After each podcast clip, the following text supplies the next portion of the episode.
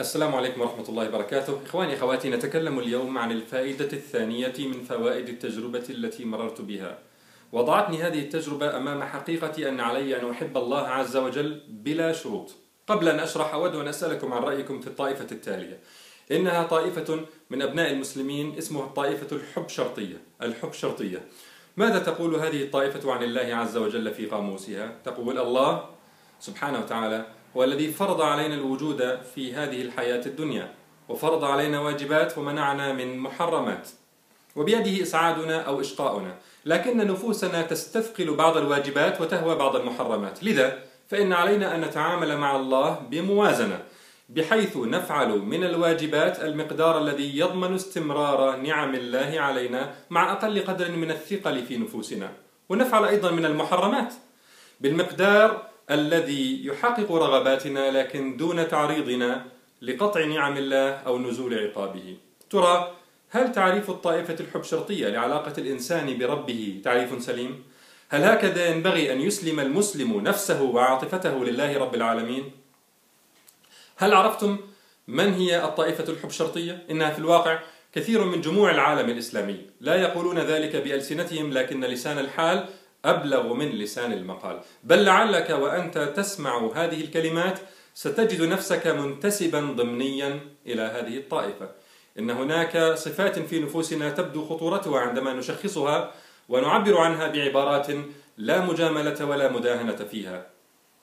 قد نستنكرها ونستغربها لكن الحقيقة المرة أنها موجودة في نفوسنا وبدرجات متباينة. لذا فقبل أن نربط الحب شرطية بالبلاء وبعنوان هذه الحلقة دعونا نتعمق في تحليل النفسية الحب شرطية لنرى إن كانت مختبئة في ثنايانا ولأية درجة.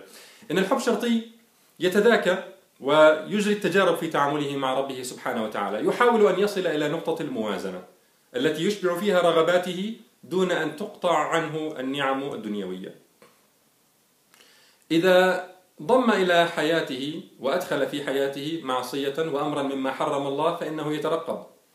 فإن استمرت نعم الله ولم ينزل العقاب فإنه يستنتج أنه ما زال ضمن نقطة الموازنة. ويعتبر هذا المحرم أحد المكتسبات. أشبع رغبته دون قطع النعمة.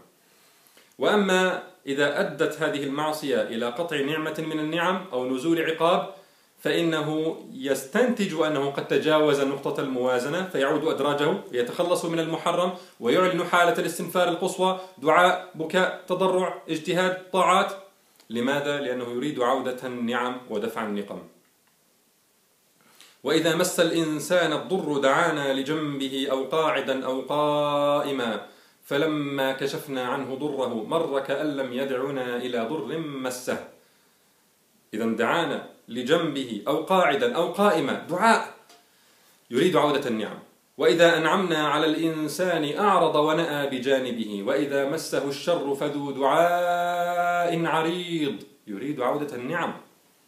والمصيبة أن نفسية الحبشرطي تتبرمج مع مرور الزمن على هذه الموازنة بحيث يستقر في حسه أن النعم التي هو فيه أن النعم التي هو فيها من حقه وأنه يستحقها. ولئن أذقناه رحمة منا من بعد ضراء مسته ليقولن هذا لي.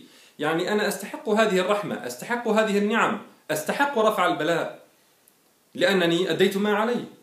وفقا لهذه الموازنة فإن الحبشرطي يحب الله تعالى طالما أنه يمكن استمرار نعمه ودفع نقمه في نظره بهذه الموازنة والمد والجزر.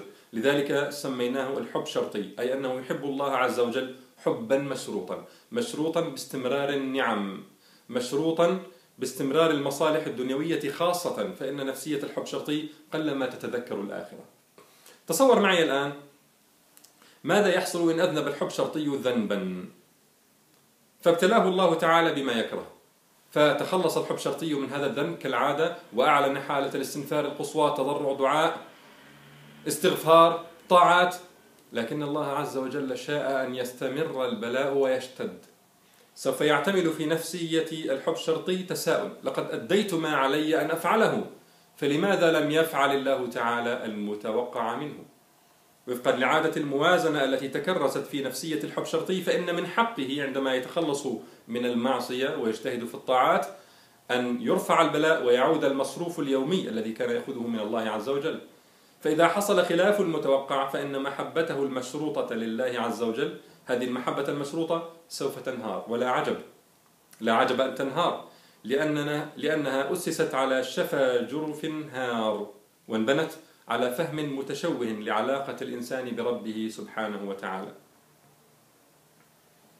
إذا خلاصة الحلقة لا تكن حب شرطيا. لا تكن حب شرطيا. لا تبني محبتك لله على النعم الدنيوية. إذا على أي شيء نبني حبنا لله عز وجل حتى لا ينهار هذا الحب في أي لحظة من لحظات حياتنا؟ هذا ما سوف نعرفه في الحلقة القادمة بإذن الله. والسلام عليكم ورحمة الله.